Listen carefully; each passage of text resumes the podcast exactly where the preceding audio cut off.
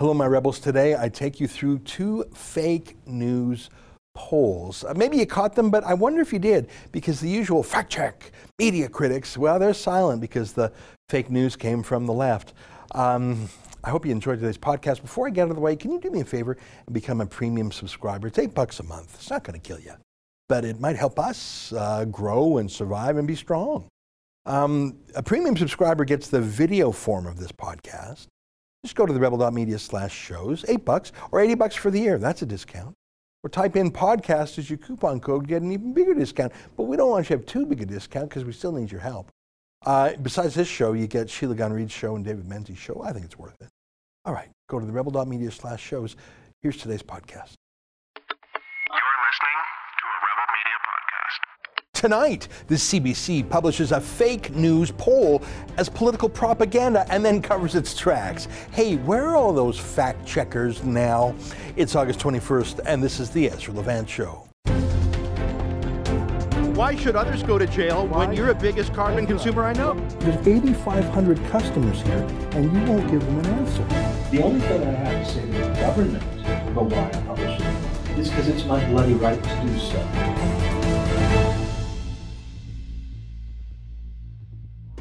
Oh boy, did the CBC screw up the other day. Huge factual error, clear attempt to interfere with an election. Disinformation, meddling, fake news, the sort of things they accuse others of doing. The CBC has a series they call Fact Check. By the way, they make this habit of checking other people's facts. I wish they would check their own. It's a sly move, this whole fact check business, because it pretends that they're a referee, not a player in the ongoing game of political persuasion and manipulation. Imagine the chutzpah of a government journalist at the CBC state broadcaster setting himself up as an arbiter of what's true or not. And yeah, it's exactly what you think it is. Fact check. Andrew Scheer torques study in claim about the new NAFTA deal by Jonathan Gatehouse. Conservative leaders' interpretation not accurate, says economist. Fact check. Why Andrew Scheer's climate plan won't hit Canada's Paris targets by Jonathan Gatehouse.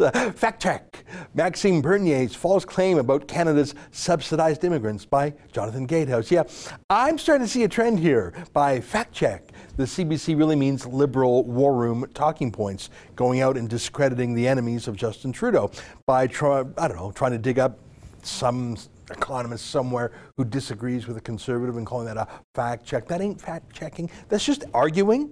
This is fine. That's being a player in the game while pretending you're a referee.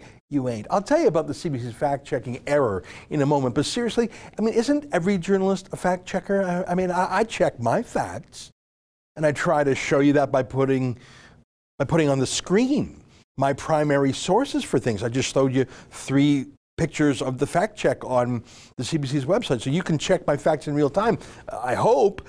Sometimes I just show you a headline, sometimes a chart, sometimes a video clip of someone saying something or showing something. That's the fun of TV. As you talk, you can provide little factual proof points. Online websites can link to an underlying fact. Newspapers are a bit different. You have to take their word for it that they quoted someone accurately. Of course, they can show pictures in a newspaper. My point is, what is a journalist who says they're a fact checker? Well, it's just a critic, really. I mean, half of the journalism I do is checking the facts on someone else. Justin Trudeau, say, I often check the facts on leftist media like the CBC, say. Aren't we all fact checkers? And don't we sometimes disagree on which facts are facts? And that's the fun of it. That's the freedom of it. I mean, the liberals say the conservatives have their facts wrong and vice versa. And in the end, we need an election to sort it all out, as in there's no definitive answer sometimes because what's so often being argued about is opinion and interpretation. So if the CBC fact checks me, they're probably just giving their opinion on my politics and vice versa. Usually our facts are right, it's the opinions we quarrel with. So let's fact check the government journalists at Trudeau's CBC state broadcaster just for a second. The ones who have so much to say about conservatives. Oh, and they love calling conservative media fake news, don't they? Well, let's look at this. You see this tweet? NDP and PCs in dead heat heading into Manitoba election, poll suggests. Whoa, is that true? An incumbent Conservative premier on the ropes and the rump NDP, those losers, a party led by a leader who is, shall we say, a bit physical when it comes to the lady folk. Yeah, call me a skeptic that they're tied in the polls. Let me quote. Despite leading in the polls since their election in 2016, Brian Pallister's Progressive Conservatives have fallen into a dead heat with Bob Canoe's NDP right at the beginning of the 2019 provincial election, reads the report out Friday from polling firm Converso. Wow, it's a dead heat, eh? Let me read some more. Converso poll placed PCs at 31%, NDP at 30%, Liberals at 11%, Greens at 6%, Undecided at 15%. Converso, the name you know in polls. Converso, the name you trust. I mean, it's got to be true. Converso, we all know Converso polls. I mean, come on, Converso. Yeah, no, it was fake. Fake news by a pollster that, well, no one seems to have heard of before. I mean, that's cool. Even Gallup polls had their first poll once, they were new once, but to run a screaming headline that the Tories were doomed and the NDP were in the lead by Converso, a polling company no one seemed to have heard of. Some people might be skeptical, might think that's fake news, because it was. The very next day, Converso, the pollster in question, they admitted that they got their numbers wrong. Oh, whoopsies. And so the CBC sheepishly changed their headline. Look at what they changed it to the day later. Pollster says there's a data issue with survey suggesting Manitoba PCs and NDP are in a dead heat. That's their second headline. They deleted their first headline. The original one was what I showed you in the tweet. NDP and PCs in dead heat heading into Manitoba election, poll suggests. Pollster says there's a data issue. Yeah, that's the CBC state broadcaster trying to cover their tracks, trying to hide the fact that they were in on it. They ran with it. They absolutely repeated and magnified the fake poll at a time of maximum impact. And now they're saying, oh yeah, you know that pollster guy, Converso, he says there's a data issue. And I'm sure there was a data issue, but there's a fake news issue, and that's the state broadcaster's problem, isn't it? They so lusted for this story, they didn't bother to check it because it was too good to check. They just really want to believe that the NDP is about to come back and the Manitobans love the carbon tax and the Tories are done. Yeah, no. But sorry to ask. I mean, I don't mean to be a stickler, but where's Jonathan Gatehouse's fact check? Where are the self-righteous media critics and fact checker? Where's Snopes? That left-wing fact-checking site? They're so awful. You know, there are some satirical sites on the internet, good for some laughs. The other day I showed you a quick clip from The Onion. Well, there's a slightly Christian satirical site called The Babylon Bee. It's pretty funny, you know. But you know it's a parody, right? Like humor, they make jokes. You know, this one's a joke, right? You know, that's a joke, right? You can tell that. Well, Snopes, the left-wing fact-checker, hates the fact that people click on these funny conservative Christian jokes. And so Snopes have literally taken to fact-checking the Babylon Bee. Stories published by the Babylon Bee are amongst the most shared factually inaccurate content in almost every survey of this research. Yeah, mate, they're sharing jokes. They know they're jokes. You know they're jokes. Look at this one. Portland police. We wish there were some kind of organized armed force that could fight back against Antifa. Now you know that's a joke. It's funny because real life is absurd as a joke these days. That's where the laughs come in. I don't think anyone actually believed the Portland police said that, but Snopes is literally fact-checking those jokes out. Hey, I just flew in from Toronto and boy are my arms tired. Fact check. Actually, no, you didn't fly in with your own arms. You flew in on a plane. Yeah, that's a joke, buddy. I love this response. Snopes rates Babylon Bee world's most accurate news source. That's a joke. But I'm guessing Snopes fact-checked that one too. Hey guys, maybe we can get Snopes to fact-check Star Wars or the Superman movies because those didn't quite seem right to me. I suppose it's easier than say fact-checking whether or not, Jeffrey Epstein, that pedophile financier, actually killed himself in prison. You know, something that we could actually use a good fact-check on. You keep going after the Babylon Bee. So the CBC ran a fake news poll, and when it was revealed to be fake news, they faked their own headline by pretending it was different. They changed it to pretend they knew all along it was fake, and they blamed the pollster. And yes, he deserved blame for the poll, but they were the fools who ran with it because they loved what it said too much to check.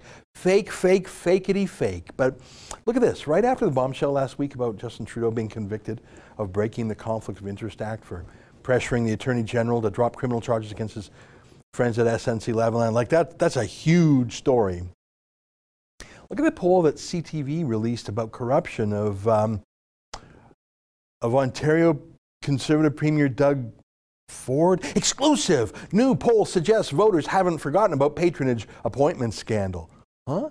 More. The poll given exclusively to CTV News Toronto shows 56% of respondents perceive the Doug Ford government as being corrupt.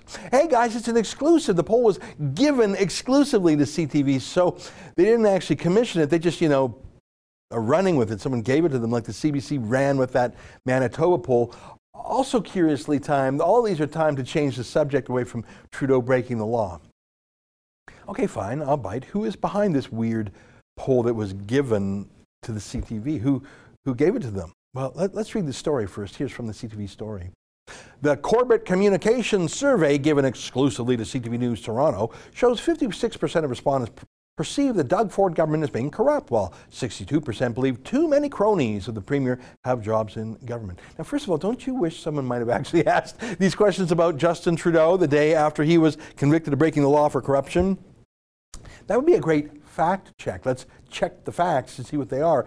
Did Trudeau really do nothing wrong, as he continues to claim? What do the public think? We can't ask that, though. So who commissioned this poll? Who was it? That same no-name pollster in Manitoba, Converso?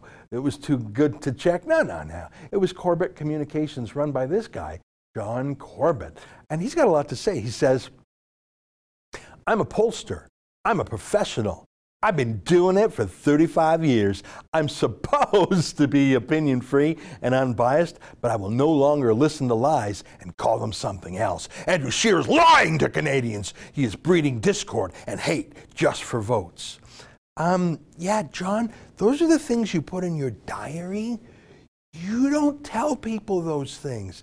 If you are professional, you don't say crazy things like that.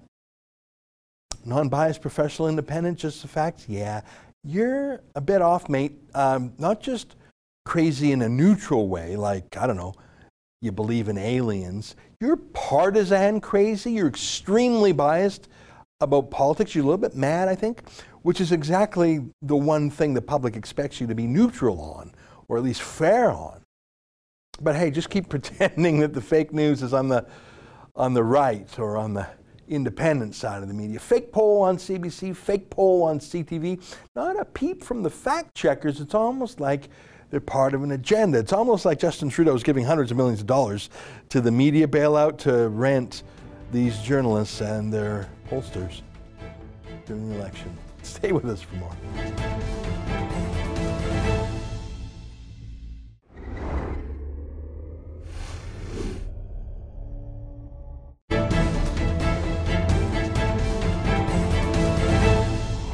Last year, the Netanyahu government refused entry to American citizen Catherine Frank and my friend Vince Warren, who had arrived on a human rights mission.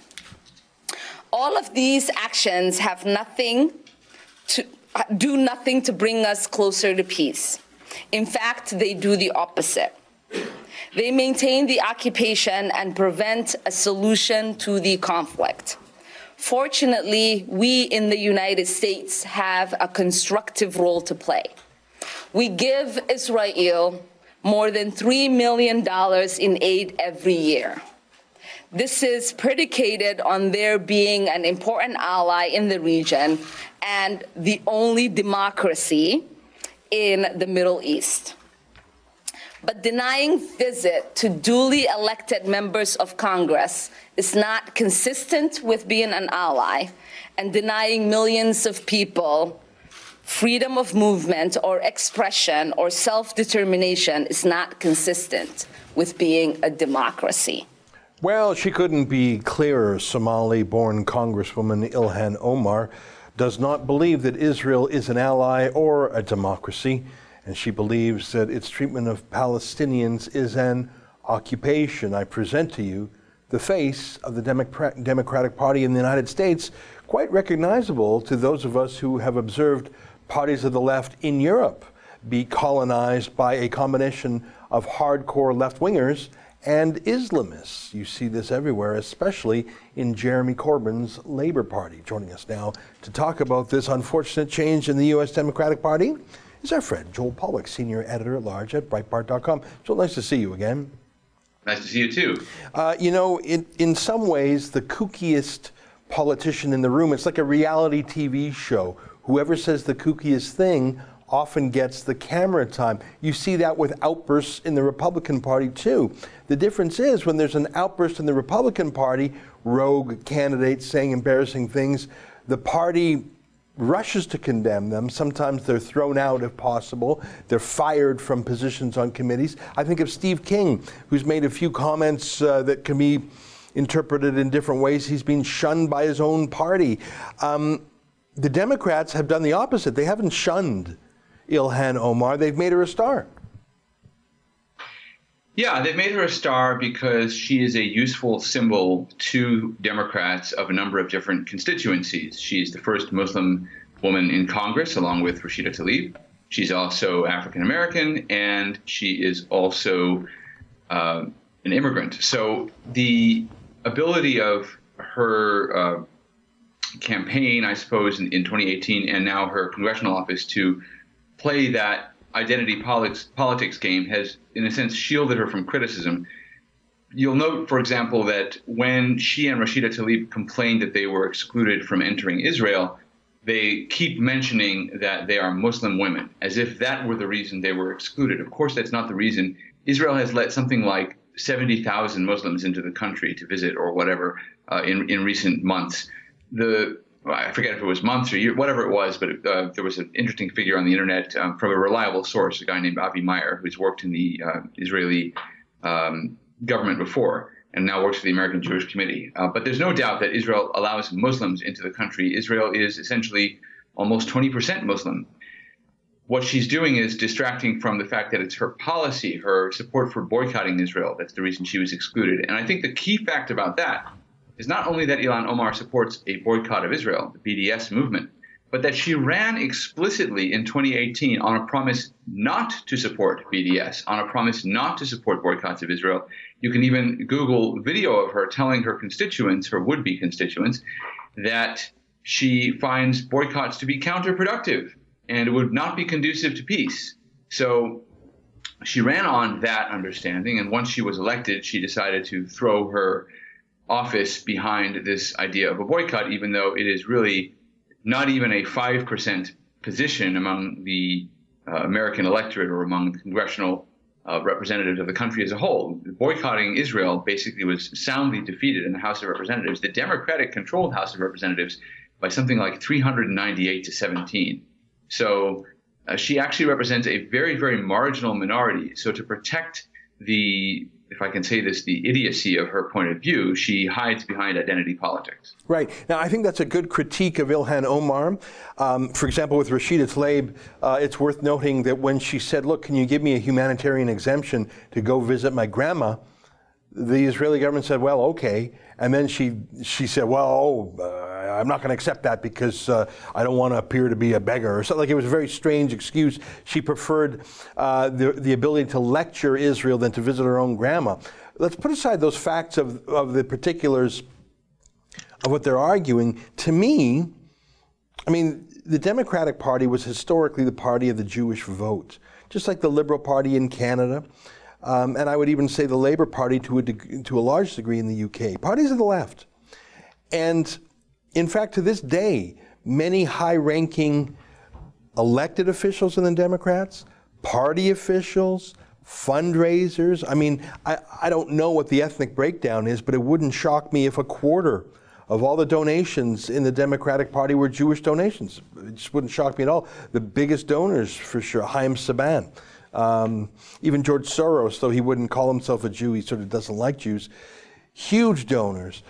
Why hasn't the residual Jewish membership of the party, the Jewish membership that might have properly felt at home 10, 15 years ago, why haven't they said a word about this? In the UK, Joel, you slowly see Jews in the Corbyn Labour Party saying, I've had enough, I can't, this is no longer the party for me. Where are the American Jews and the Democratic Party saying, I'm sorry, we've got to fix a problem here? Well, I think what's interesting is that if you talk to some of the Jewish people who remain on the left, I actually had the opportunity to meet a young Jewish woman from the Labour Party in the UK when I was in Poland earlier this year, and she had not joined the Jewish members of the Labour Party who had left, even though she was deeply critical of Corbyn and admitted that many of his policies were, in effect, anti-Semitic. And I asked her why she didn't leave. And I think there is a mental block for people who have become conditioned to seeing conservatives as the enemy and conditioned to seeing Labour Party members or Democratic Party members or the left in general as being on the right side of history, being on the side of the underdog, being on the side of the poor, the weak, the oppressed, essentially being morally correct. It's very difficult for them to make a shift, even when the leadership of that party is against them, is profoundly anti-Semitic, and or at least tolerant of anti-Semitism. And I think also for donors to the Democratic Party, you also have to understand that the nature of ethnic politics, certainly from a Jewish perspective, has changed over the last half century. It used to be that the Democratic Party was almost like a mutual agreement between various different ethnic groups to pursue each other's interests, a kind of intersectional agreement, if you want to put it that way, where, you know, Jewish representatives would essentially convince African Americans to be pro-Israel, and African Americans would convince Jewish representatives to support affirmative action and spending in cities on social programs and things like that, which they wanted to do anyway. But there was almost a support for each other's causes. And the rise of the anti-Israel movement and the pro-Palestinian cause and the emergence of Muslim Americans and the Muslim vote as its own unique constituency has really complicated that, because it's very hard to fit those two groups together, pro-Israel Jews and anti-Israel Muslims, together under that old umbrella. And that also dovetails with the emergence of some radical elements in the black community as well in the late 60s, early 70s, which did complicate relations with the Jewish community, talking about not just groups like Louis Farrakhan's Nation of Islam, but others like it, which took a third world perspective and adopted the line that many of the newly decolonized African nations were taking toward Israel, which of course was being pushed by the Soviets, which was anti-Israel. So there was always a little bit of tension emerging, but with the arrival of this new community, this new constituency, it became very difficult. And so what many Jews have done, and pardon me while I wave these energy-efficient lights back on, they made us install these things, I suppose, to save the climate or something, but they make work impossible. The mentality of many of the supporters of the Democratic Party who come from the Jewish community is not that they're pursuing interests that are of interest or that are central to Jewish identity or what Jews are all about. The new logic is essentially we want to be part of, number one, doing the right thing. We want to be seen to do the right thing. So some of it is virtue signaling. And the other is also, this is very profoundly, deeply rooted, I think, in the Jewish immigrant psyche, but the idea that our success somehow in the West, our new success, because Jews were discriminated against for a long time and excluded and forced to live in ghettos and forbidden from owning land and joining professions and going to university. Even in the United States, there were quotas on Jewish attendance at Harvard and things like that. There's a kind of nervousness about Jewish success. There's a nervousness that if we are too visibly successful, then we become a target. And I think that that's a perspective that is broadly shared, even if it's somewhat unconscious, within the Jewish community. And so supporting the underdog, supporting redistribution, supporting causes other than our own is actually seen as almost an insurance policy. It's a way to assuage that insecurity. And that's why Jews, I think, are one of the few groups that actually seems to regard our own interests as lying in fighting our own interests. In other words, the ultimate act of Jewish moral expression, we're told by Jews on the left, is essentially Jewish self-negation. Someone stood up at a Bernie Sanders town hall I was covering the other day, a Jewish woman who said, that she believed the highest moral virtue in Judaism was to oppose Israel.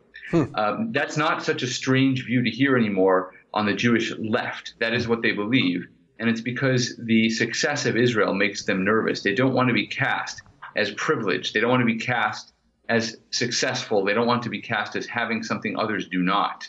And that puts them on the wrong side of the moral scale that has emerged as the basis of intersectionality in the Democratic Party. So there's a kind of self-preservation almost that's at work in the minds, I think, of many Jewish donors. Meanwhile, of course, they've left the actual interest of the Jewish community far behind. That is to say, the actual continuity of the Jewish community. Many of these Jewish donors to the Democratic Party would think nothing of spending millions of dollars on a super PAC for a Democratic candidate, but would not spend money on Jewish education. I'm not speaking about all of them, but there are some. They would not spend money on the education necessary to ensure that the next generation of Jewish people knows what Judaism is all about.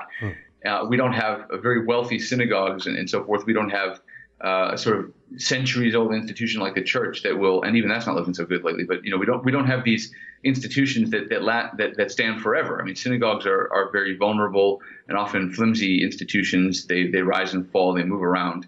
The essence of Jewish continuity is essentially education, but education is woefully underfunded in the Jewish community, and so that's essentially what's happening is that people are in their own minds expressing Jewish values by donating to the underdog. They're also in a sense protecting themselves from being targets for their success, financial, professional, and otherwise.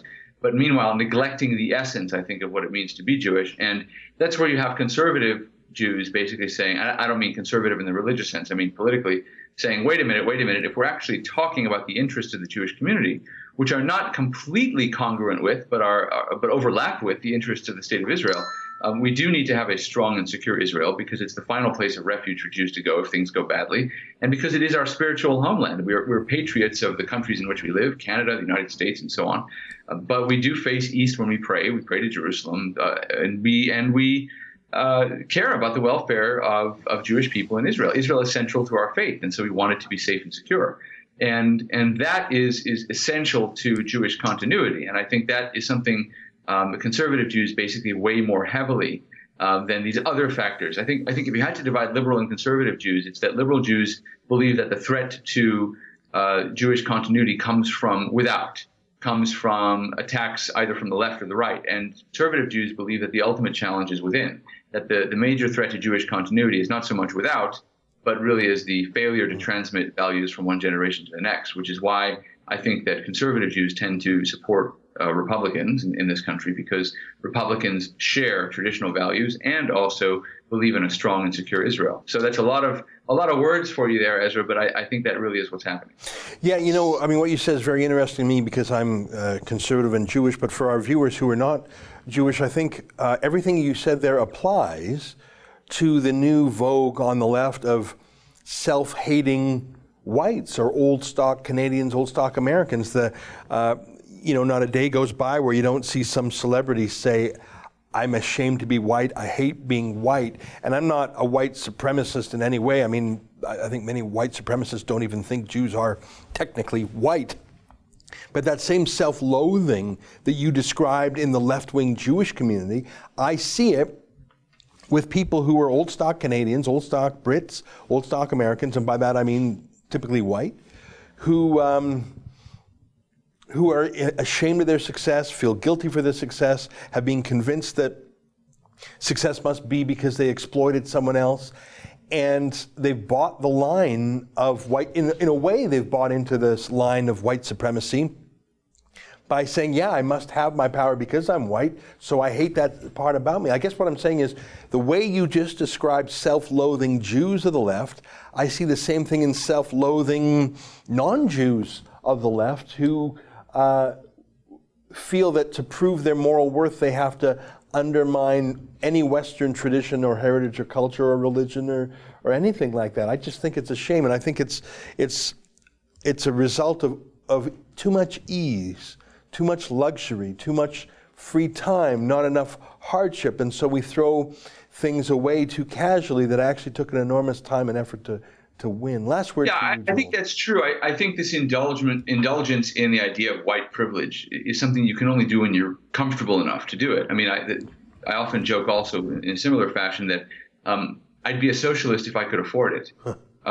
This sort of thinking of redistribution and so forth is of some benefit to people who have enough that they wish to protect by, in a sense, buying off the opposition through their virtue signaling. But for those who may be white but who are poor, it's of no use whatsoever because you're not benefiting from whatever white privilege exists. And you basically have the same struggles everybody else does, except you have one strike against you, which is that you cannot benefit from affirmative action. You can't benefit from a presumption that your success indicates success for a broader group of people. And so you're right. So to some extent, that mentality is born of comfort. But I also think it's born of a kind of inherent logic in democracy. And this is something that Alexis de Tocqueville warned about 200 years ago when he wrote Democracy in America, which is that with increasing social equality, every small distinction becomes intolerable. And he foresaw this 200 years ago, that as social conditions become more and more equal, people start to resent what few inequalities do exist. And we live now in an essentially egalitarian society. The difference, of course, is that there are mega wealthy people who have done very well. And they will continue to do well because the best way to make money is to have money. They have money to invest in new companies. They're the ones who buy real estate. And so they tend to do very well. There's not a lot of downward mobility among the super rich. So you are seeing a lot of very wealthy people emerge. But poor people are no longer experiencing poverty as the same sort of phenomenon it was before. Victor Davis Hanson has written about this during the depths of the recession, going into a community that was impoverished in California and watching people who are technically below the poverty line put their EBT card, their electronic benefit transfer card, through the credit card reader and taking home consumer goods from the store and things like that, driving pickup trucks. You know, the experience of poverty is different because our system of redistribution is actually successful. And so poverty is not experienced in quite the same way before. We have a more equal society. The lives of rich and poor are no longer as different, especially in the age of mobile phones. I mean, the homeless people in LA, and I'm surrounded by them because we have 60,000 of them. Homeless people in LA have smartphones. That means that essentially the way they're experiencing life is not terribly different. I don't want to exaggerate the similarities. I have a nice bed to sleep in. I know where my next meal's coming from, and I'm very grateful for that. But essentially, there's a narrowing of the gap in terms of how life is experienced. And poor people are experiencing a better quality of life than they once did in being poor. I'm not saying it's easy to be poor, but it's certainly not as difficult as it once was. And as a result of increasing social equality, small inequalities become intolerable to us. And what's happened is that the new moral calculus politically, as a result of that, is that if you have more, you are inherently under some kind of suspicion. You are higher on the scale of privilege. And so white liberals tend to feel very keenly that they are in a sense in the wrong. They are on the wrong side of this scale. They feel that they benefit from their skin. They benefit in many cases from being wealthy. And as a result, they have this problem to overcome. There's a great piece about it by a guy named Zach Goldberg, who's a PhD student who wrote a piece at Tablet magazine called America's White Saviors. And he writes about how white liberals are the only population group in society that care more about people outside the group than they do about people inside the group. In other words, it's sort of a natural human thing to care about people who are like you and to want them to benefit, but white liberals do not. And it's not just altruism. It may, in a sense, be a form of self-preservation because there's a realization that if you are perceived as having some kind of privilege, the way to defend yourself from any negative action is to renounce that privilege. So the act of renunciation is perceived as a form of political and social survival. It's not just goodwill, although for many people it probably feels that way. It's also a way of surviving. And I think Jews felt this first because as this moral scale was coming into being, Jews were the most vulnerable. Number one, because we're just a small minority group, most of whose members in the West happen to be white or light-skinned, although Israel, of course, is a country of many colors. But the other reason is that Israel is such a stark success compared to the countries it's surrounded by. And so the illogic of privilege, of success equaling moral suspicion, that was applied to Israel very early on, almost 2 decades ago, with the start of the Second Intifada. The reason the left almost axiomatically embraces the Palestinian cause and rejects Israel, even though Israel is a tiny liberal democracy that upholds everything else the left likes, like gay marriage and transgender rights and that sort of thing.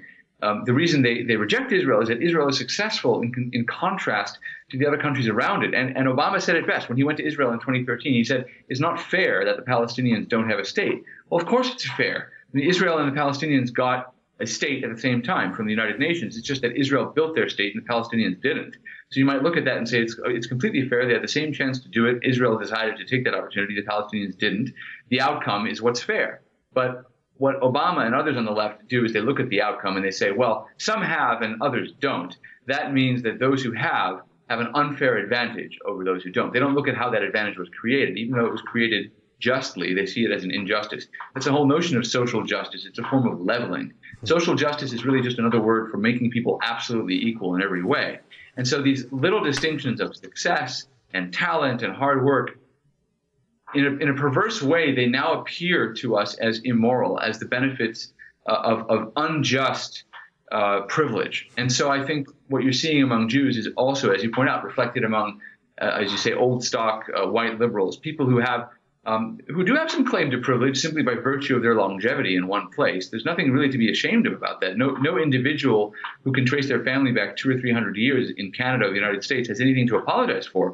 They may have a few extra things to inherit, and they may have a heritage and so forth, and they're ashamed of it in a sense. There's a sense of shame attached to it because it is something they have, others don't, even though it's just by accident of birth. And the way to resolve that privilege in their minds is to renounce it.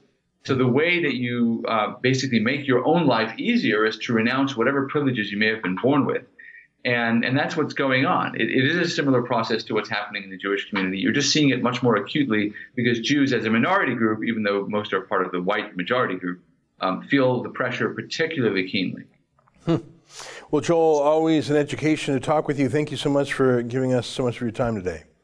Yeah, sorry for being so long-winded. No, it's very interesting, and you've given me too many things to think about. I tell you, we live in very strange days. Thanks for being with us and helping guide us through it.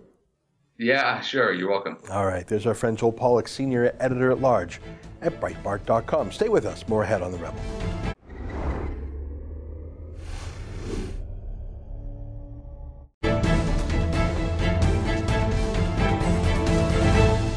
Hey, what do you think about those polls I showed you in CBC and CTV? You know, anyone can be a pollster, I guess, just, you know, these days with online or automatic phone call surveys. And I don't begrudge startups. I mean, we're a startup here, but the absolute baloney of John Corbett being a crazy conservative derangement syndrome guy and the CBC just faking it. You know, I guess anyone can make a mistake, but only the left is so self-righteous and has fact check. No. Heal yourself first, fellas, before checking the facts of others. Well, that's it for the show for today. On behalf of all of us here at Rebel World Headquarters, to you at home, good night, and keep fighting for freedom.